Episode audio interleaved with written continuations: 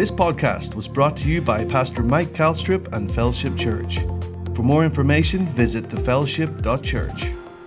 Praise God. I want you to believe God with me today uh, for revelation knowledge um, and for the communication um, of the Word of God where your lives are concerned. Um, I mean, there's, there's so many things that are available to us as believers if we'll uh, just simply put our trust in Him and, and uh, you know, have the faith that takes. Amen? And uh, and I believe, praise God, today there's a bunch of folks here that are ready for that. Amen? So let's just pray and prepare our hearts, and then we'll get into what I want to share with you today. Father, we love you so much. We're grateful for your blessing. We thank you, Father, for all you've done.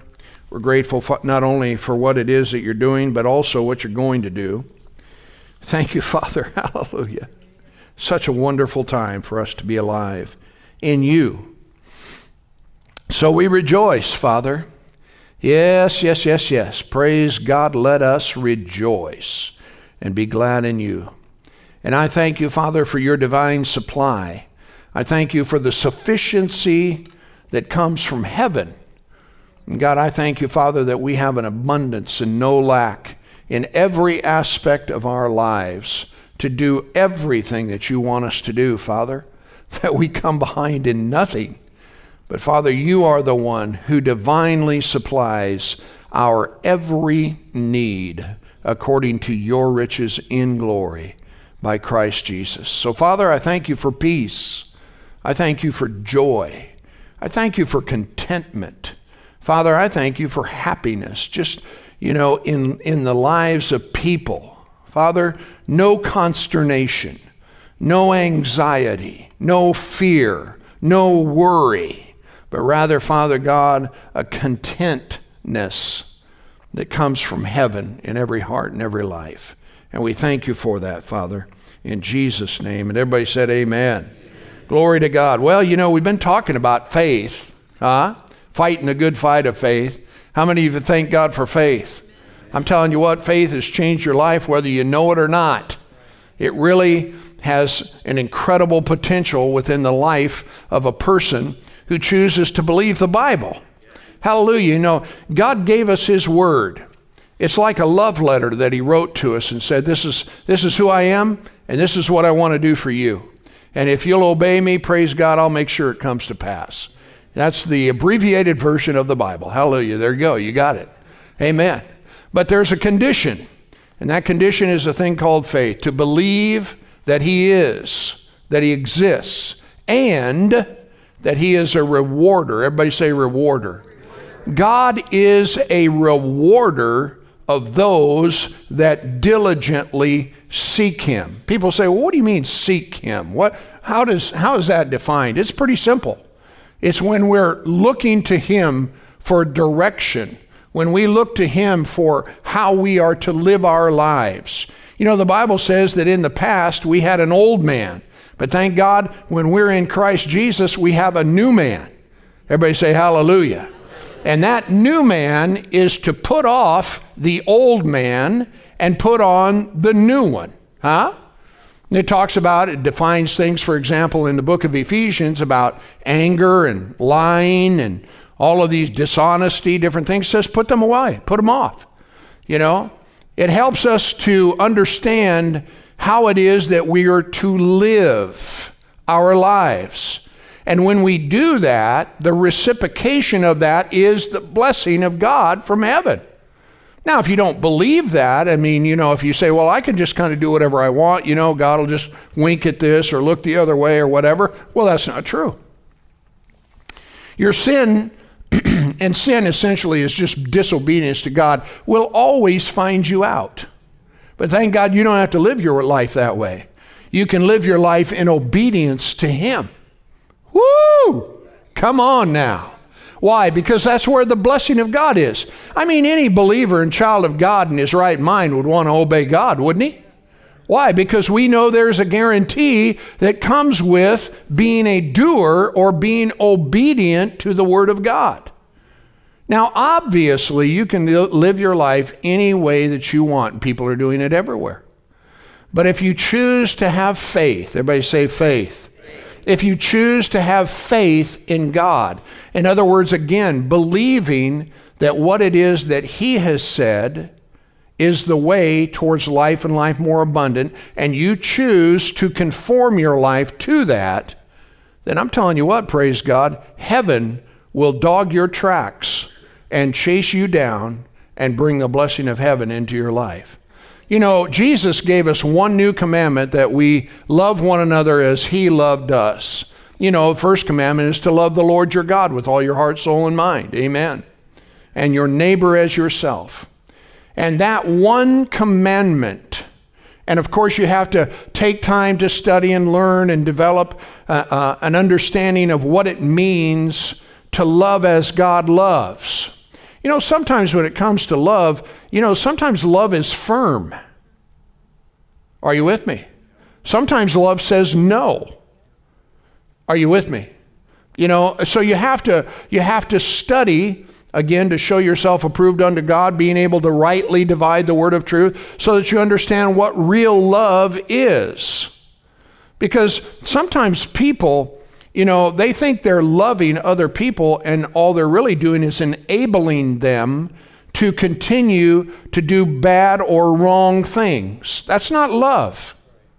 Love means telling the truth. Sometimes, again, love says, no, we're not doing that. And so we have to we have to we have to work through an understanding of what those things mean. You know, what is real love? What is the God kind of love? Because again, when we get into that divine flow of what it is that is defined in the Bible as real love, I'm telling you what, praise God, heaven and earth will move in our behalves. How many of you believe that?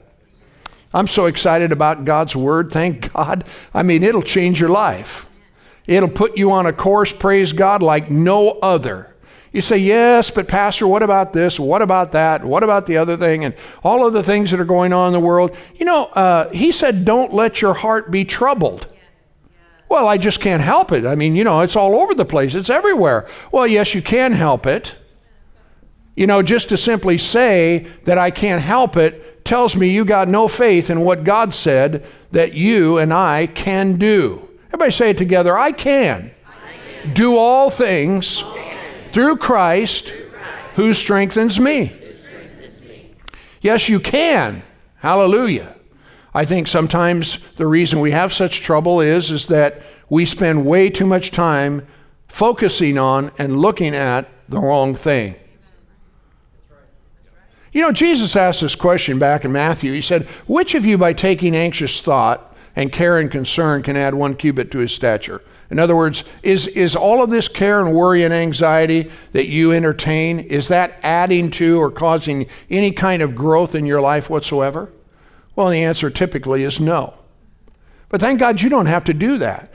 You say, yeah, but you know, I'm concerned about my kids. I'm concerned about my, my spouse. I'm concerned about my husband, my wife, or, you know, whatever the case might be. Well, you know what? The Bible has something to say about all of that too. Thank you for your enthusiasm. And I know, you know, sometimes between what it is that we desire and what it is we see happening, that there's this duration, you know, where we're not always seeing a manifestation of what we want for our lives. That's what faith is all about. That while we are waiting, we are declaring and we are saying and we are doing or we are living the way that he has asked us to live. And if we do so, he said he would bring it to pass. I'm telling you, this is such great preaching. Glory to God, I'm getting blessed listening to myself. Hallelujah. The word of God is true, and faith in God's word works. Are you with me? Now you've got the adversary of our soul, Satan, the devil, who's a liar, telling us that it can't happen or it won't happen or you can't do it or, you know, whatever it is that he says. And then, of course, let's not forget the flesh, these little bodies that we find ourselves in. And the carnal man, as the Bible describes him, who has its quote-unquote wishes and desires. And the Bible makes it clear that you and I are to take and put our flesh in a coffin, close the door, lock it, and don't ever open it again. But you know, somehow or another, he always tries to crawl out. How many of you know what I'm talking about? So you say, no, no, no, no, no, nope, back in there, back in there, hallelujah. You know, the Bible says, for as many as are led by the what? The Spirit of God, hallelujah. For as many as are led by the Spirit of God, they are the sons of God, amen. Spirit bears witness with our spirit that we're the children of God. How many children of God do we have here? How many? Why do you know that? Because of his indwelling presence. Glory to God. So everybody say it together. I can, I can. do all things, all things through Christ, Christ who strengthens me.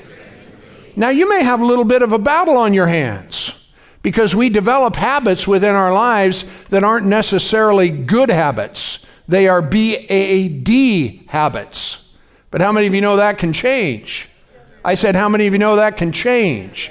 You could change. I said, you could change. You say, well, I don't want to. Well, you need to stop listening to your flesh. Because anything that contradicts or opposes the will of God in your life is something that you want to, maybe you don't know it right now, but you want to change that. Are you listening to me? Because it doesn't lead to life. More often, it actually leads to destruction. Can you see the lives of people around you? And there's so many destructive behaviors that they have within their lives. They haven't renewed their mind to the Word of God. Matter of fact, some of them, they don't even know about the Word of God. They don't even know anything about, you know, renewing your mind, not being conformed to this world. They're, they're totally without understanding. And that ignorance is so self-destructive. That's why Jesus came. Hallelujah. The Bible says he didn't come into the world to condemn the world, but that rather through him the world would or could be saved. Now, this is a simple truth, but it's powerful. And that's simply this. How many of you know God's not mad at you?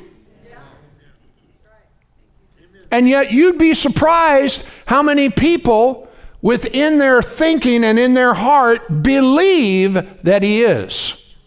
No, the wrath of God was poured out upon his son on a cross at a place called Calvary. And the blood that Jesus gave or sacrificed covered and cared for the sins of the entire world, including yours. And that blood was sufficient, hallelujah, to be able to care for all of the sin and the wrongdoing and the messed upness and the failures and all of the things that we as human beings sometimes find ourselves engaged or involved in. So God isn't mad at you. No, as a matter of fact, the front door's wide open. Jesus said, come unto me, all you that labor and are heavy laden, and I will give you rest. But there's also a condition to that. When he talks about coming, he's not talking about you coming half-heartedly. Well, I just want to hold on to a few things here, you know, Pastor, because after all, you know, they kind of did me wrong, and I haven't quite, you know, forgiven them about this and that and the other. That's not the way it works. You come without reserve, without condition. Lord, I come with all my heart, all my soul, and all of my mind. And I ask you to help me. I ask you to forgive me. I ask you to change me. I ask you to do something significant in my life because my life needs changing. You know, people's lives need changing. I said people's lives They need changing. Well, you know, I'm pretty comfortable where I'm at, you know. Yeah, I'll bet that's really pleasing to God too. That you've just decided that you're going to park someplace and you're going to live your life unto yourself because after all, you're pretty comfortable where you're at. You say, well, Pastor, I don't think I want to hear this. Too late. You showed up. You're watching. You know, I mean, I can't help it. I'm just a delivery boy. God wants more for you. But you can't park someplace and just decide, well, I'm just going to be this way, you know, and I'm just going to think this way, and I'm just going to, you know, do this this way, or whatever the case might be. Well, that's all well and good as long as it's from heaven. Amen? Did you know that Fox News is not the Bible? Huh? Newsmax, C N N, whatever it is that you think, you know, that you like so well, they're not the Bible. Huh? They're not the voice of God by any stretch of the imagination. If we spend as much time reading that as we do listen to that, uh, we might be surprised. I mean, we'd be spiritual juggernauts, you know? Not everything you hear is true, most of which is nothing but a lie. I'm telling you, the king is coming. Oh, the king is coming. Hallelujah. And he's coming for the church. Jesus said the gates of hell will not prevail against the church. I'm going to be a part of that kind of church. Huh? The victorious church. The overcoming church. Hallelujah. The one that's moving forward where their lives are concerned. Well, you know, Pastor, it's just not that easy. I mean, I'm glad you're all jacked up this morning because that makes me feel good. But, you know, in reality, it's just not that. Well, yeah, reality is that way. I said reality is that way. It may not appear, but I'm telling you, I read in my Bible that he is going to put all rule and all authority and everything under his feet. And then he's going to take and deliver the kingdom unto God the Father. That's the way it's going to happen. Are you listening to me? And that's what I believe. Amen? And while I'm on this planet, praise God, I'm going to declare his praises. Hallelujah. You know, I think about Daniel. I think about the three Hebrew children, you know. They ended up, because of the sins of Israel, they ended up being taken down into uh, uh, captivity in Babylon. They spent a lot of time down there. But, you know, just because you're in the pit doesn't mean the pit's in you. Huh? Just because you're facing challenges in life doesn't mean the challenges are in you. They're only in you if you let them come in. Are you with me? Now I tell you, if you won't let them come in and you'll keep yourself where you need to be, God will show up when you need him. Are you listening to me? I mean, you think about it, you know, those three Hebrews, when they said, if you don't bow, you're going to burn. They said, well, we've already made up our mind about this, Doc. We're not bowing and we're not going to burn. And it, even if we do, whoo! We're never, ever going to bow down to your golden image, your idol. Don't you love that?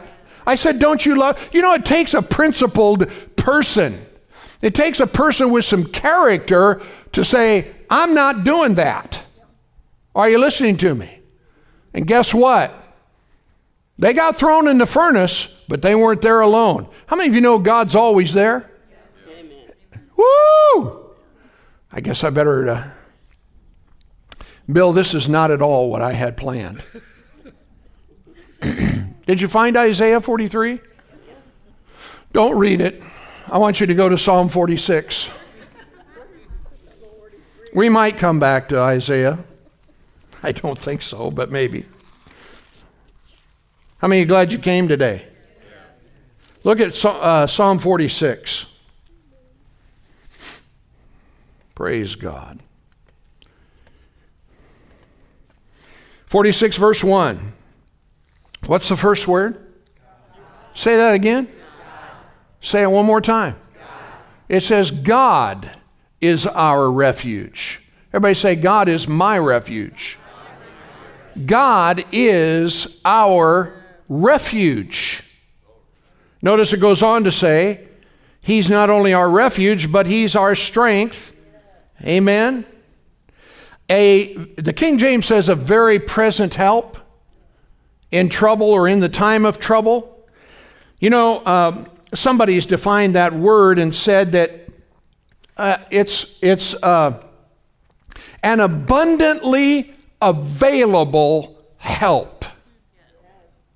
You know, it's like you call somebody on the phone, you're talking to them, and you're visiting about this, that, and the other, and pretty soon you know, kind of get down to a place where you've got something that you have to do, or you have a need in your life, or something like that, and they said, well, hey, I'll just come over and help you.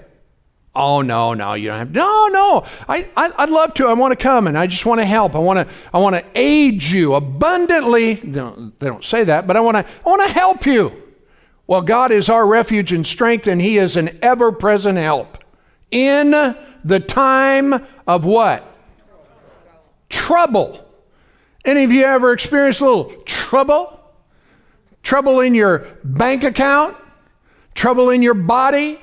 Trouble in your mind, trouble here, trouble there, trouble in your family, trouble with your knothead kids, huh? Not every kid's a knothead, so don't look at me. You know, there's some, you know, I see Kyle over here, he's with his folks, he goes, now I'm not talking about you, Kyle, I'm talking about all the others, amen. No, he is our refuge, he is our strength. He is an ever-present help in the time of trouble. Now look at that next verse. Come on now. Look what it says right here. Therefore, everybody say therefore. Therefore, therefore we will not what? Fear. We will not what? Fear. We will not fear. Amen.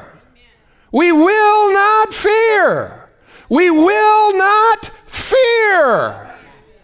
Fear is dominating people's lives, controlling them in an overwhelming manner. And that's because they don't know that God is their refuge and their strength and an ever-present help in the time of trouble. Is there a little trouble going on? Have any of you ever noticed maybe there might be a little trouble going on?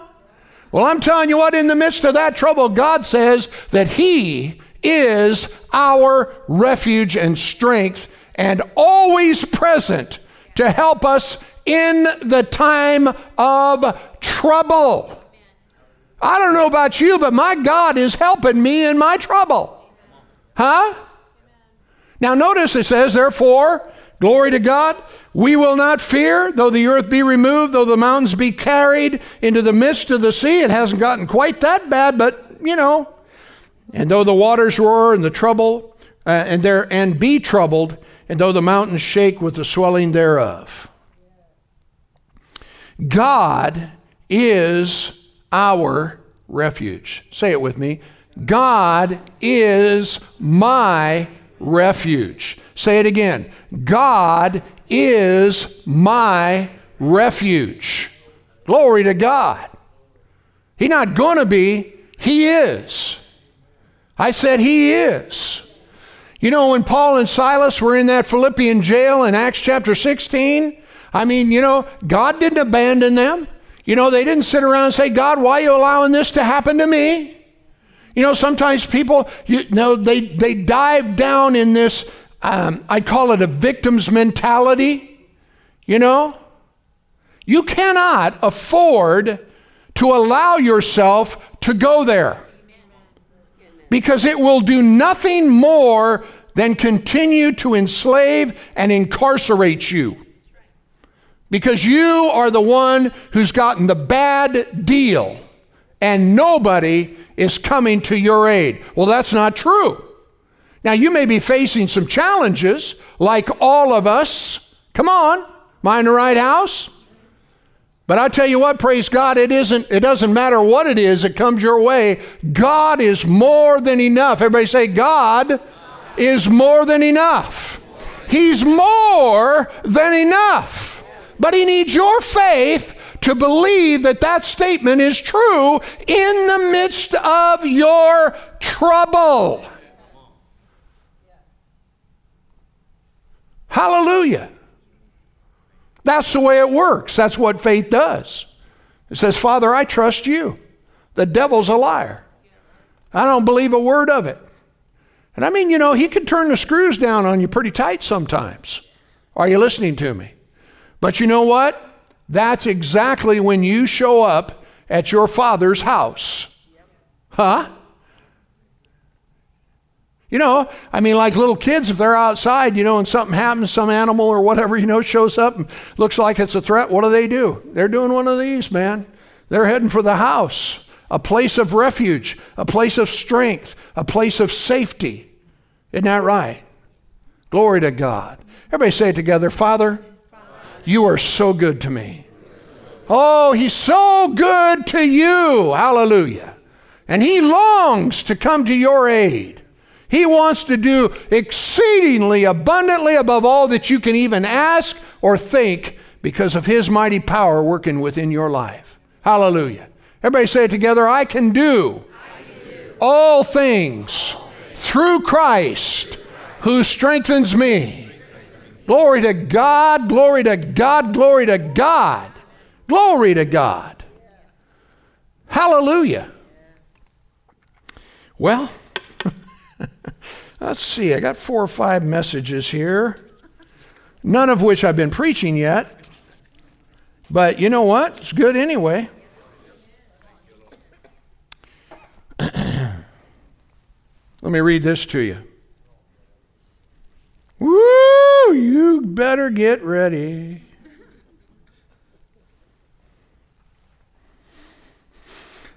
New Living Translation, Psalm ninety-one.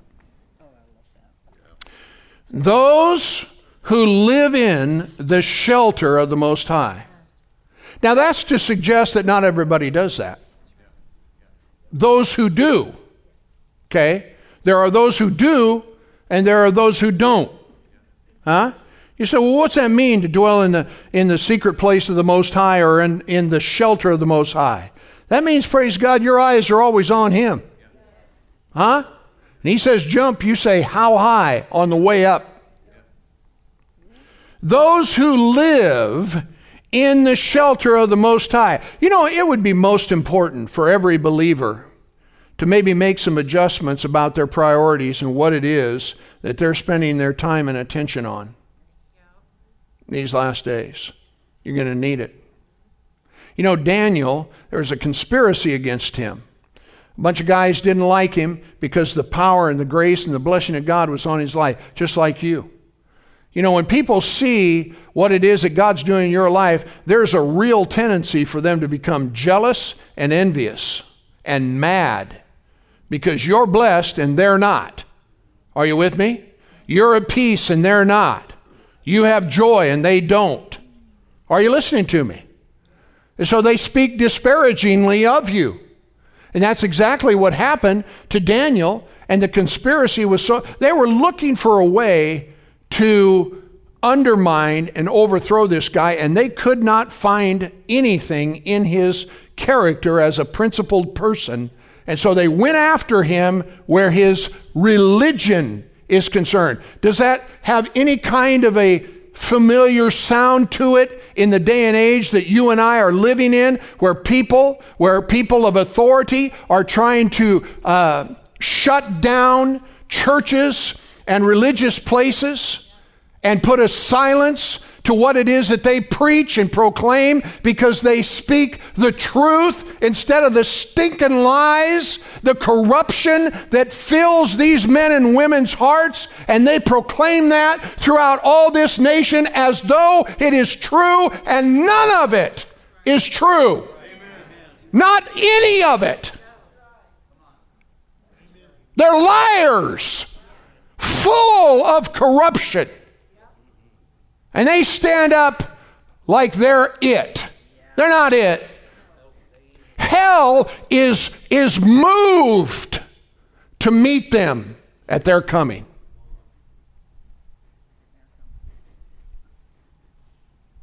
It's a real deal. And that's why you and I need to stand up and say no.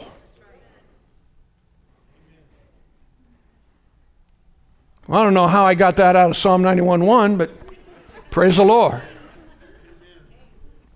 Those who live in the shelter of the Most High will find rest in the shadow of the Almighty. Hallelujah. You know, if you guys are stirred up about this stuff in a, in a negative kind of way, I'm stirred up, obviously. Okay? Because when I see and hear them spewing out their lies, it is like a stench. It's an absolute stench. And they, they pervert. I mean, they call good evil and evil good like you cannot believe.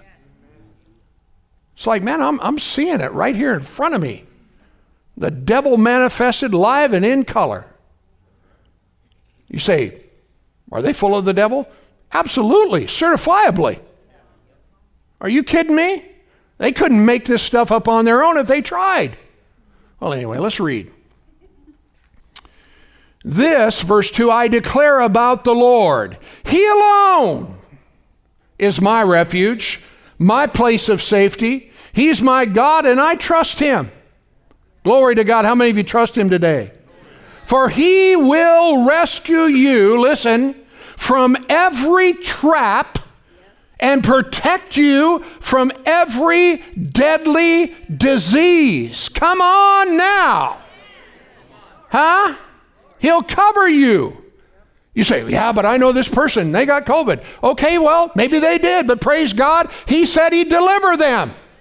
Just because something happened doesn't mean it's the will of God. It doesn't mean that his power is not available. We want to magnify the virus. Why do we do that? Why don't we magnify the king? Why don't we magnify the answer? Why don't we magnify the one, praise God, that redeemed us from it?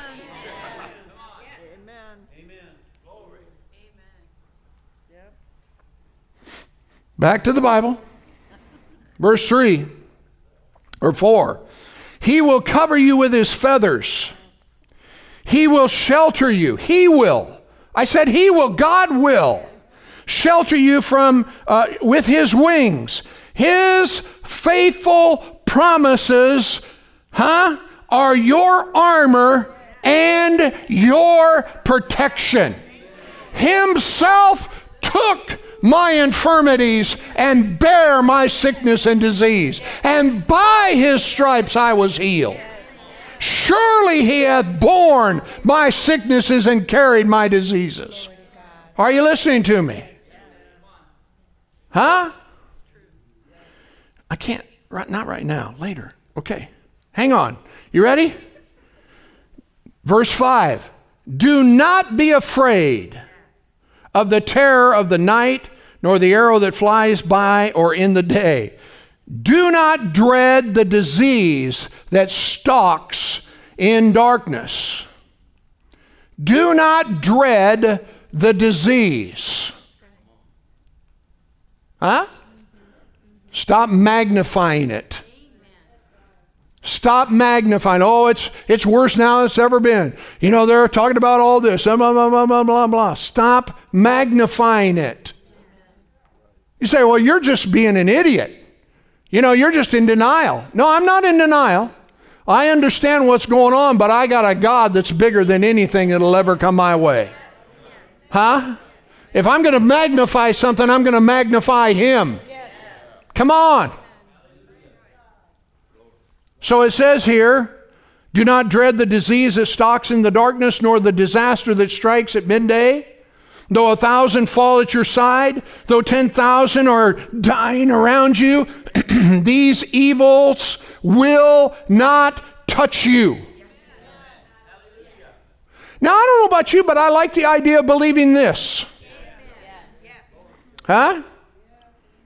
I'm not in denial that people don't have battles that they have to fight.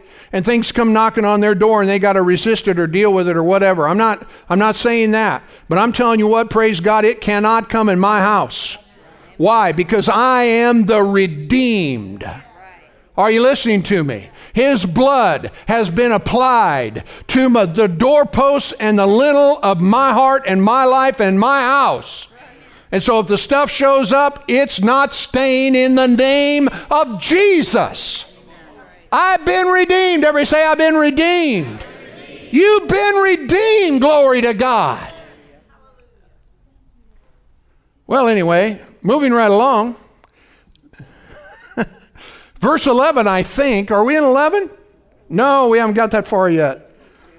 Let's uh, see, eight. Okay. Just open your eyes and see how the wicked are punished. There, there's a whole lot of stuff going on, and it's not over with in the way of punishment. You know, it's important to be on the right side of the fence here. Verse nine. If, everybody say if. If. Say it again. If. If you make the Lord your refuge. Everybody say, I'm making him my refuge. Come on, we're making him our refuge. If you make him your refuge, if you make the Most High your shelter, then no evil will e- conquer you. Evil might show up, but it will not conquer you. Come on. Glory to God. No plague will come near your home, for he will order his angels to protect you wherever you go. They will hold you up with their hands so that you won't even hurt your foot on a stone. You will trample upon lions and cobras. You'll crush the fierce lions and serpents under your feet. The Lord says, the Lord says, I said the Lord says, I will rescue those who, what? Love. Love me. How do I love God? I obey him. I said I obey him. Jesus said, if you love me, keep my commandments. It's not enough to say, oh yeah, I love the Lord, but then you live like the devil. No, if you love God, then you obey him. And you get the junk out of your life. You want to dwell under the shadow of the Almighty? You want to trust because you're under his wings, and dude, you got to get rid of your stuff that's destroying you. So I, uh, uh, uh, uh. no, there's none of that. You just do it. And, but I don't, uh, you know, I, uh, uh. no, no, no, no, no, no. You just say, that's it. Yep. Finished, done, over. And start walking the other way. Burn the bridges. I said, burn your bridges. I don't know if I can do that. Oh, yeah, yeah, yeah, yeah, yeah, yeah, yeah. You can. Yep. Don't believe the lie that you should hang on to just a little bit of this, or you don't have to be that, you know, I mean, so, you know, uncompromising about it. Listen, you make compromises with the, with the devil and with sin, and it'll kill you. You don't make compromises with sin. You don't make compromises with the devil. Huh? It's kind of like this. Either kill or be killed. It's pretty violent, you know, in in in in a graphic kind of way as an illustration, but that's what it's about when it comes to sin, dude. That's all there is to it. Verse fourteen, I will rescue those who love me. That's what God said. I will protect those who trust in my name. How many of you trust in his name?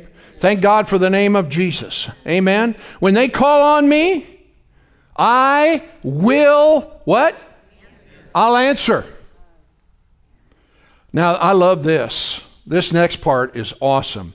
I will be with them in, what's that word? Hmm. Seems to be a theme going on here. I will be with you in your trouble.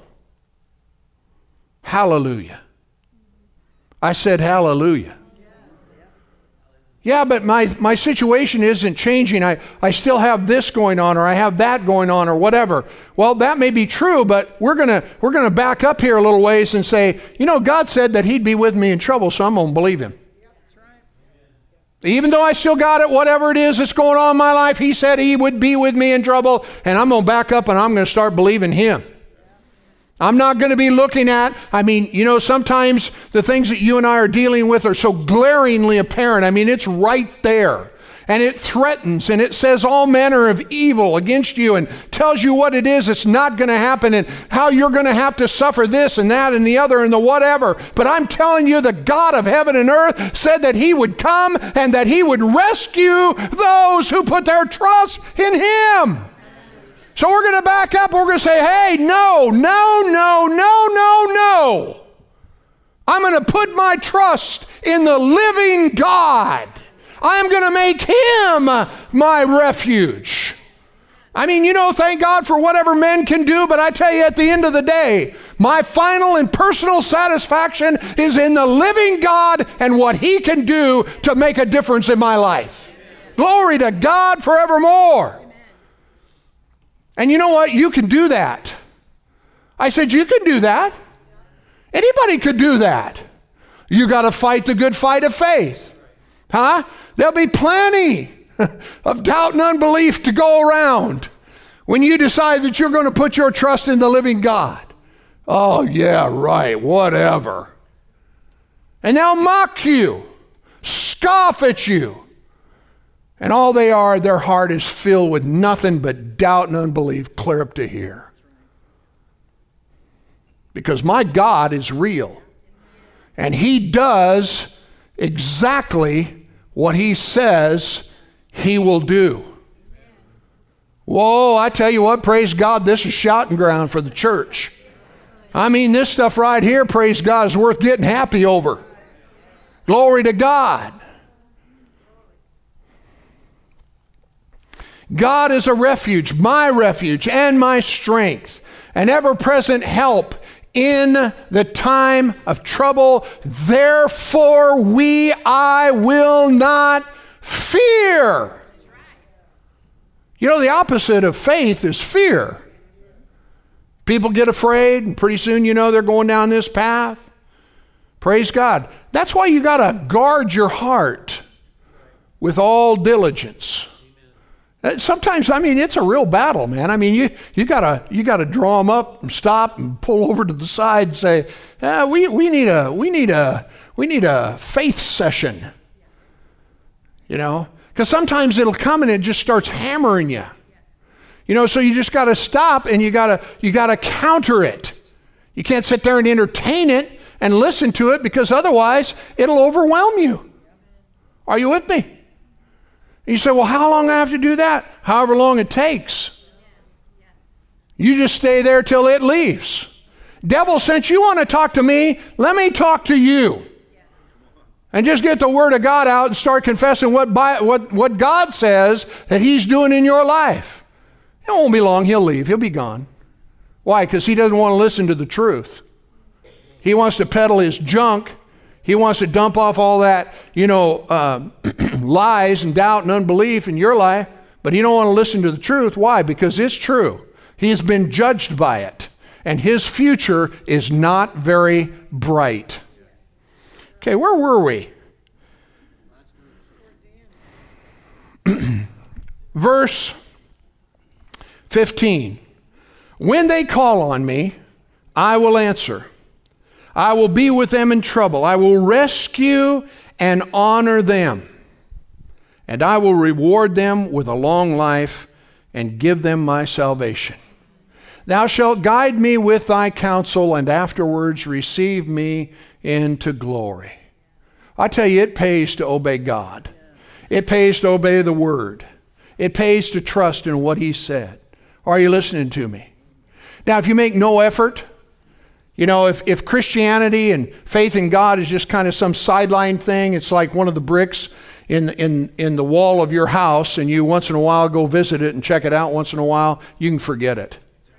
I can tell you right now, dude, you will be overwhelmed. It's not enough. You know, I mean, and, and that's the unfortunate thing about it. You know, church is just not, you know, a part of your life. It is your life. And I'm not even talking really about the church, because that's just, I'm talking about your relationship with God. That's really what I'm talking about. And church is embedded within that. Are you with me? In a relationship with God. And, you know, as we go down the road of life here, I don't know, you know, whatever it is, come what may, glory to God. I'll tell you what, it'll be good to be in the house. It'll be good to be under the shadow of the Almighty. Under His wings will we trust. Come on now. You know? Hallelujah. I was uh, uh, earlier when I was reading, go to Isaiah fifty-three. I want to come back to this because I'm, I'm prompted by it. Ha ha ha. Uh-oh. This is going to be good. Verse one. Isaiah fifty-three, one. Who has believed? Everybody say, I believe. I believe. Who has believed our report? Huh? Who has believed the message? Our message. You know, everything that I talked to you about this morning, the question is, how many of you have are choosing to believe it? Who's believed what it is that I just got done reading in the Bible? Lord, who has believed our report? And to whom is the arm of the Lord revealed? Drop down to verse three. It says, He is despised and rejected of men, talking about Jesus, a man of sorrows and acquainted with grief, or actually a man of sickness and, a, uh, and acquainted with pain. And we hid, as it were, our faces from him, and he was despised, and we esteemed him not. I'm so ashamed of my life outside of Jesus. I'm so ashamed that I rejected him. Now, there was a lot of things I didn't know, but I tell you, it's so hideous not to trust him.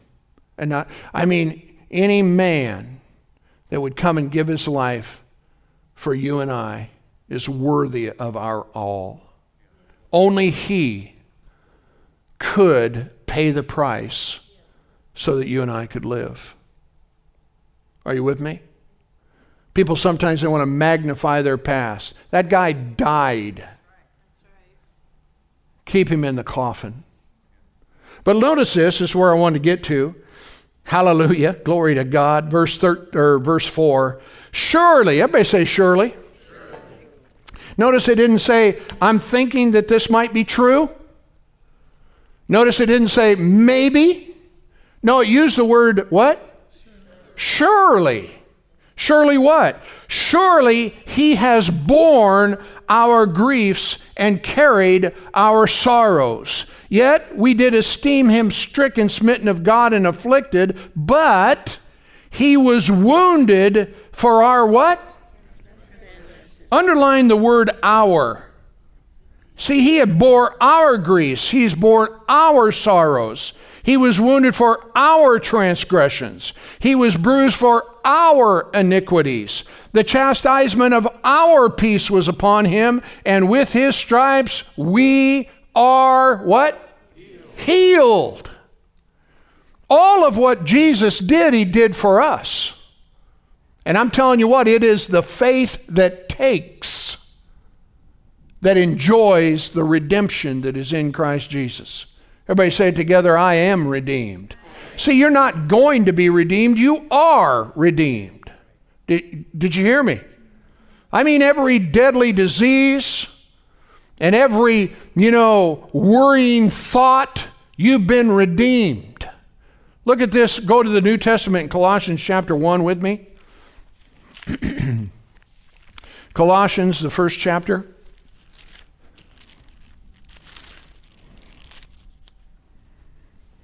Hallelujah. Notice verse twelve. Giving thanks unto the Father. Hallelujah. Which has made us meet, or we could say qualified us to be partakers of the inheritance of the saints in light. You see, not everybody is in on this. There's a whole bunch of folk that don't have what you have as a child of God. There's an inheritance that's been given to you. Are you listening to me? Woo! Come on now. Come on now. Come on. I said, come on. Don't, don't leave me yet. I'm just, I'm, I'm about, about to quit. But not quite. Come on. Don't disconnect just yet. Amen. I mean, you know, The best part is dessert. Are you with me? Oh, I'm so full. Come on, cram it down. You can do it. Hallelujah. So he says, giving thanks to the Father qualified us to be partakers, to be partakers, to be partakers, to be partakers. God wants you to be a partaker. You got an inheritance. Somebody calls you on the phone and say, hey, somebody just came down to the bank, made a big deposit, and put it in your name. What are you going to do? Stand around at home and go, I don't think that's happening. No, you'd go check it out if you got a brain in your head, wouldn't you? Well, God gave you an inheritance. Yes. Go find out what it is. Now, notice it goes on to say here in verse thirteen. Now, oh. Woo! No. I'm, y- y'all believe the Bible? Yes. Huh? Am I reading the right Bible here? It says, who has delivered us. Everybody say, I've been delivered. I've been delivered. I've been delivered. Hallelujah. Woo. I'm having a hard time standing up here, baby. You might get to drive home. Who has delivered us from the authority of darkness and has translated us into the kingdom of his dear Son. Glory to God, in whom we have redemption. You're not going to be redeemed. Glory to God, you are redeemed. Are you with me? You know, when you got hell going on in your life, you can just say, you know what? I'm redeemed. Glory to God, I'm redeemed. The devil will say, well, it doesn't look like it. You say, I don't care what it looks like. I'm telling you that I am redeemed. Glory to God. He says, well, how do you know? Because the word of the living God has declared it. Come on. Woo! Okay, here we go. I am so glad I showed up for church. I hope you all glad you came too. Hallelujah. Look at this. Uh, I got to find it. I got this. I got all these. I got all these notes. Have you ever done that? Where is that at? Ah.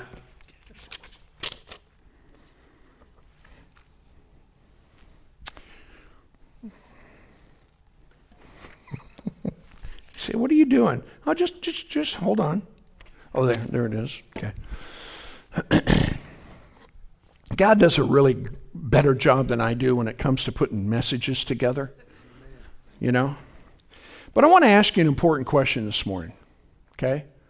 Now I want you to think about it with me, where your life is concerned, and ask yourself this question: are you ready for a change? And you go, oh, dear God, am I ever? Well, then, praise God, you're in the right place. Huh? Now, I don't know what the change is, but I'm just asking you, are you ready for a change? Okay? Because I'm telling you what, God wants to make a change and a difference for the good in your life. Amen? You say, well, how's that happen? Well, I got to believe that he is and that he's a rewarder of those that diligently seek him. Amen? I got to turn my gaze upon what it is he's promised. Now, remember the scripture there in Psalm ninety-one. It talks about, you know, his promises. I, I don't remember what it says, but that's, that's where the, the bless is. So you find promises that address what it is that needs changing in your life. Okay? Hallelujah. Anything that's evil, God wants to change it. Huh? Anything that's oppressive, God wants to change it. Anything that causes you to be discouraged or dismayed, God wants to change it. It's, I mean, you can find them all over in the Bible. Amen? Yes. Amen? Hallelujah. Hallelujah. Some of you are going to get set free today. This stuff's been hanging on you, you know? And I'm telling you what, and it's the wildest thing, and only God can do it. He can set you free on the inside, even though all hell's breaking loose on the outside. And people say, well, don't you, don't you care? Well, no, not really. Hallelujah. Why? Because God's got it. Yes. God's got it. The miracle you desire. He's going to set your soul on fire. Come on. Yeah. God's got it. Jesus said that if you can believe, all things are possible. I said all things are possible. I said all things are possible to him that believes. Story told many years ago. You know, years ago, everybody, they go to church all the time. They go Wednesday night, Sunday night, Sunday mornings. And, you know, they have big, long revivals, and people come, and so on and so forth. And Smithers was talking about, had somebody in his church, and uh, um, this couple, and the mother brought this the child to church, but but there were some issues that were wrong with the child and things like that, and they never developed. It never. She went to school in kindergarten, and she never passed. After seven years, she still didn't have more than a, um, she couldn't even get past kindergarten. So they finally said, well, you just need to take her home. There's really nothing we can do about it. So now she's seventeen, eighteen years old, and she has the mentality of a five-year-old child. I mean, here's an eighteen-year-old person, fully developed, you know, and everything as, as an adult, and yet she'd, she'd crawl over the uh, pews like a five-year-old would, and she'd crawl underneath the the the Uh, pews, you know, and different things like that, and, and just act like a child. Well, they were having this meeting, and uh, I don't remember all the circumstances around it, but for whatever reason, this child got up and walked the aisle and gave her heart to Jesus. And her hair was in disarray. I mean, you know, she didn't care, keep herself hygienically or anything. I mean, she was just a mess. You know, and people knew her, so they just kind of, you know, understood, and, you know, within the church and things, it wasn't that big a deal. You know, but she walked the aisle and she gave her heart to Jesus at a meeting. The next night, she came back and she was a completely different woman. She was made up, her hair was fixed, different things like that. And all of a sudden, she had her, I guess you'd say, her mental capacities about her. Well, this minister made reference to the fact, oh, so, so it was change. How many of you know God, he can bring a change? And so, so, so this minister went his way, no longer pastoring, but he did come back to that church many years later, and he asked about that girl. And so the secretary said, well, come on out here. And so they went outside uh, of the uh, office there, church office or whatever, and looked across the street, and she said, you see that development over there? And uh, uh, the minister said, well, yeah, I do. He says, that woman that you're talking about, she is the sole proprietor of all of that. She's her own financier. She's the one that's developing that whole housing addition. And she's got three children, and I will guarantee you that every Sunday morning and Sunday night and whatever, those kids are in church with her sitting on that pew. And I can tell you, because I'm the secretary, that she ties off of every dime that she makes, and she holds this church up financially like you can't believe. Now, here's a, here's a girl that had no mental capacities at all, and all of a sudden, Jesus showed up and turned her life around. I want to ask you if you're ready for a change. Because I'm telling you, my God is able to do exceedingly. If you can believe, brother, sister, you can have it. You believe that? Hallelujah. You know, here's a couple things that came up in my spirit that I wrote down. If, if you're here, and you feel like you're shackled, that's the word, to a bad situation, God wants to set you free today. Not tomorrow, not later. It starts with you and your believing. Huh? Come on. So if you feel like you're shackled to a bad situation, I got to tell you, praise God, there's a freedom fighter, huh? That's coming to your aid in your behalf to bring about a change in that situation if you'll just trust. You don't have to know how. You don't have to know when. You don't have to do nothing, but just say, Lord, I believe you. That's right. Amen. I don't, you know, and then whatever he tells you to do, do it. And let him bring it to pass. Uh, another thing, maybe you feel like your spiritual life is in the tank. And what I mean by that is, is that Um, your relationship with God is not good, and you know it, okay? Not, it's not a secret, you know? A lot of times we, we, can, we can shuck and jive people all the time. You know, we put on a smile and we smell good and all that and that. That's not what I'm talking about. I'm talking about you feel um, not lost. I wouldn't say lost, but you're not where you need to be. Well, listen, God wants to bring a change in your life. Amen? And it can happen to you. and with just a prayer. See, now here's what you have to understand. When Jesus was talking to his disciples, you know, remember when he cursed the fig tree? He said, no man eat fruit of thee hereafter forever, and the disciples heard it. Next day they walked by, this thing's dried up from the roots. And, and Peter, calling to remembrance, said, Master, the tree that you, you know, cursed is, is, is withered. And, and Jesus turned to him and said, have faith in God. God wants you to have faith in him. Huh? He says, you know, there's other places where people didn't get commended. It says, why, why did you fear? How is it that you have no faith? Be not faithless, but believing. You know, Thomas said, man, unless I see it, I ain't going to believe nothing. You know, seeing is not believing. Believing is seeing. You got to have it in its right order, right? You know?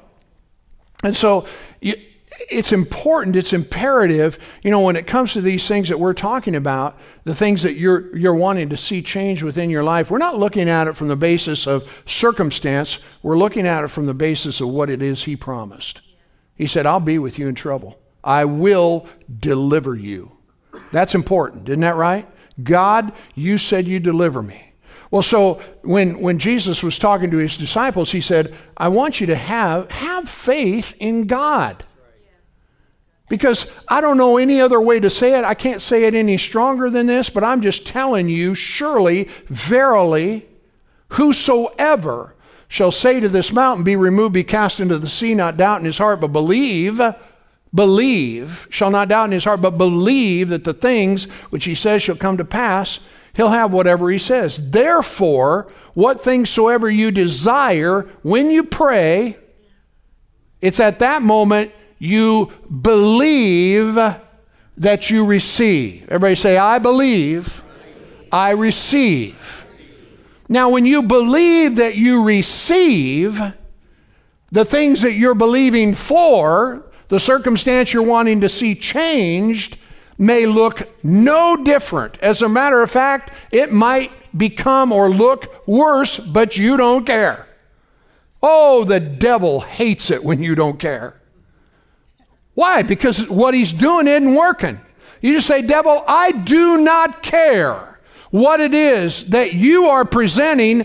I believe that I receive my need met in the name of Jesus. And if he's got to move heaven and earth, he'll do it because I trust in him. I tell you, you can do that. You can have that. You can experience that in your life.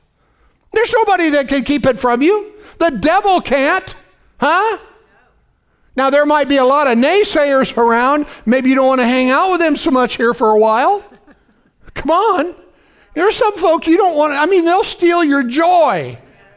Have you, have you noticed, you know any of them? They come up and you go, uh-oh, not good. Why? Because they don't have a good report. Faith always has a good report. Faith isn't in denial, but faith's got a good report. Hallelujah. So what are we going to do? Well, I'm ready for a change. I want to see this thing turned around. I want things to go in a different direction. So does heaven. So does God. Amen? So we're not going to stare at whatever it is that's going on our, on in our going on in our lives. The Bible says that Abraham considered not, when he was about one hundred years old, his age or the deadness of Sarah's womb. Huh? But he was strong in faith. Everybody say, I'm strong in faith. You're strong in faith, giving glory to God and being fully persuaded that what God has promised, he is able also to perform. You got time for one more scripture? Praise God. You know, I kind of like this thing starting at nine forty-five. You can go a little longer, Mary. Hallelujah. Look at this verse. We'll close with this, I promise. Are you cold, honey? Frozen. How many frozen women do we have? Holy cow. It's too late now, Al.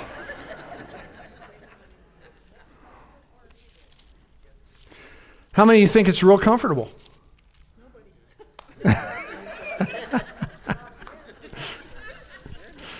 Never ask that question because you'll get many, many answers. All right, we're going to close. I want you to, I want you to get yourself in a position to receive from heaven today. Whatever you're, whatever it is that you're desiring, okay? You get your heart ready to receive. We're going to pray, and praise God, He's going to bring it to pass. Okay, you ready? Okay, not yet. Just get ready. I'm going to read this verse first. Notice this verse, verse thirteen. For when God made promise to Abraham, how many of you uh, found a few promises in the Bible? Yes. He said, with long life. You know, if the devil tells you he's going to kill you, you can say, no, no, no, that ain't right. Psalm ninety-one, verse sixteen said that God said, with long life, He'll satisfy me and show me my salvation. You might feel like you're dying, but you're not going to. Huh? So, again, thirteen, he said, when God made promise to Abraham, because he could swear by no greater, he swore by himself, saying, surely blessing, I will bless you, and multiplying, I will multiply thee. And so, what's that next word? You don't know. You're supposed to know your Bibles. What's the matter with you? So then after, everybody say after. So then after, hallelujah, he had patiently endured. So then after, he had patiently endured. You say, I don't know if I can do that. Hey, His grace is, you can. I said you can. I said you can. You, when you're willing to wait forever, it won't take very long. There's something about it. I don't know. I can't explain it. But I tell you what, when you drive a stake in the ground and you let hell know that you're not moving and that God is going to come through on your behalf, it won't take long. Because that kind of faith, God gets a charge out of it. So then after he had patiently endured, listen, listen, listen, he... Abraham obtained. Everybody say obtained. obtained. He obtained the promise. That took him twenty-five years. You say, man, I can't wait no twenty-five years. His situation is not like yours. Huh? But he got himself a child of promise, and he became the father of many nations, the father of faith. That kind of faith is the kind of stuff that makes people want to shout. Yep. Hallelujah. So I want you to stand with me. Glory to God. If you're there in your living room watching online, stand up. Praise God. Get out of that. If you need, somebody can help you out of that recliner. You know, maybe somebody can push a lever, throw you out. Hallelujah. Glory to God. Y'all ready for change? Come on, we're going to get a change right here, right now. And now, here's the thing. You know, some of you, you may be in situations that seem so absolutely overwhelming that what it is that I've shared with you almost sounds like a, uh, a dream or something, you know. But I'm telling you that what I'm telling you is true. God said, is not my word like a hammer that shatters the rock? I'm telling you, His living word will shatter whatever mountain, whatever rock, whatever obstacle, whatever it is, it's in your life, in your way. Yes. Hallelujah. You just keep swinging that hammer. You know, I got a good friend, Joel Zelkowski, that lives out in um, uh, Custer, South Dakota, where they got Crazy Horse. He's part of that family. And you know, when they started, they drilled these holes and they would uh, put these wedges in there and they'd start beating, you know, down through a line. They wanted to crack this rock down through here. And so they would have these wedges in there and they just keep hitting each one of them. And you know, every, the first time they hit them, it didn't look like anything was happening, but they just kept hitting them, kept, kept hitting them, kept hitting them, kept hitting them. Is not God's word like a hammer, praise God, that will shatter the rock? And pretty soon, you know, the pressure of continuing to hit those things, pretty soon the whole thing busted open. Now they have a rope with diamonds in it that cost a thousand bucks a foot, and they put it on a machine and they cut it fast. But in the beginning, that's the way it was. Maybe that's the way for you. You know, you'll get to the rope with diamonds in it, but right now, praise God, we got a hammer and we got a wedge. And we're going to start striking the rock, glory to God, and believe in God for supernatural change within your life. Might be financial, it might be a health matter, it may be relational. I don't know what it is, but I'm telling you what, if you're ready for a change, God is too. Hallelujah. So I'm going to lead you in a prayer, and I want you just to let your heart agree with it. You know, you might have, your brain might be telling you of forty other things, but we don't care because we got faith in our heart. Faith comes by hearing, hearing by the word of God. You've heard the word. Faith has come. Let's believe it together today. Say this with me. Dear Heavenly Father, I come to you today as your child, a child of the living God, and I thank you, Lord, that I am redeemed from the curse of the law. Thank you, Lord, for your blessing in my life, because I'm ready for a change where my life is concerned, and you know my need. And so I come, Father, to address that matter in the name of Jesus, and I want to thank you right now for your divine grace to bring about change within my personal life. Father, I believe that I receive my need met in Jesus' name, because you said you would give me the desires of my heart. And so I thank you right now. I thank you right now. I thank you right now. And I believe that it is done in Jesus' name. In Jesus' name. I keep coming back to this, and I want to share this with you. You know, um, sometimes, and, and it's nothing more than a tactic, a scheme of the devil. That's all it is. Where because things haven't changed or things are going on or whatever the case might be, people end up Uh, feeling condemned. And I just want to tell you that that's from hell, and you need to come against it. Okay? The Bible says there is therefore now no condemnation to those who are in Christ Jesus. So now, I mean, you know, let's not let's not muddy up the water and and and and mess this thing up in the context. There's a difference between condemnation and and being um, convicted, you know, because there's something wrong in your life. If there's something wrong in your life and you know it, you need to get that taken care of. Amen. You know, how you say, how do you do that? You repent. You know, I'm not talking about that. I'm talking about a condemnation, because what that does is it sucks faith out of your life, and and you you labor or you you live under the stress of that. And there's someone here that's exactly what's been going on in your life, and it, it's just it's it's it's it, um, it's like it's it's tied your hands. I mean, it's it's it's you know, knotted you up to where, you know, nothing's happening. You're just stuck. Well, I'm telling you what, praise God, we ain't stuck no more. Are you listening to me? So I want to lead you in a little confession of your faith right here, right now, because a lot of times people leave and then they don't take care of business. So we'll just do it now, and business will be cared for, huh?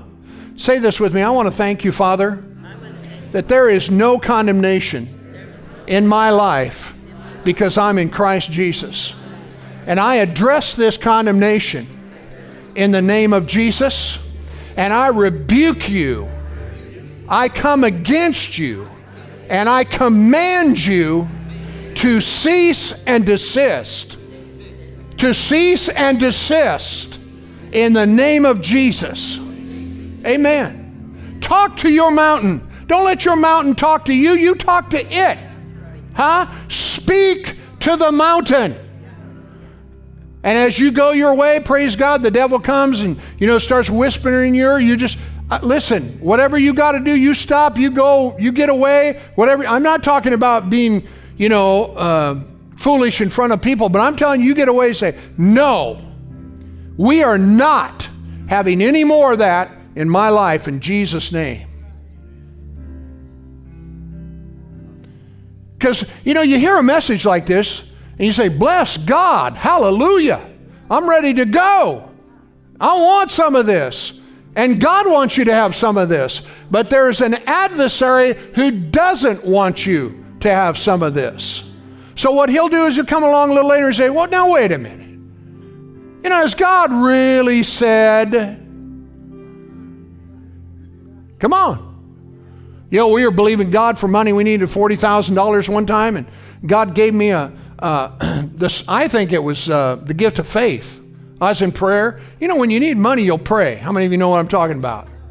We're praying. I mean, we need money to finish this thing up. This was nineteen eighty-five.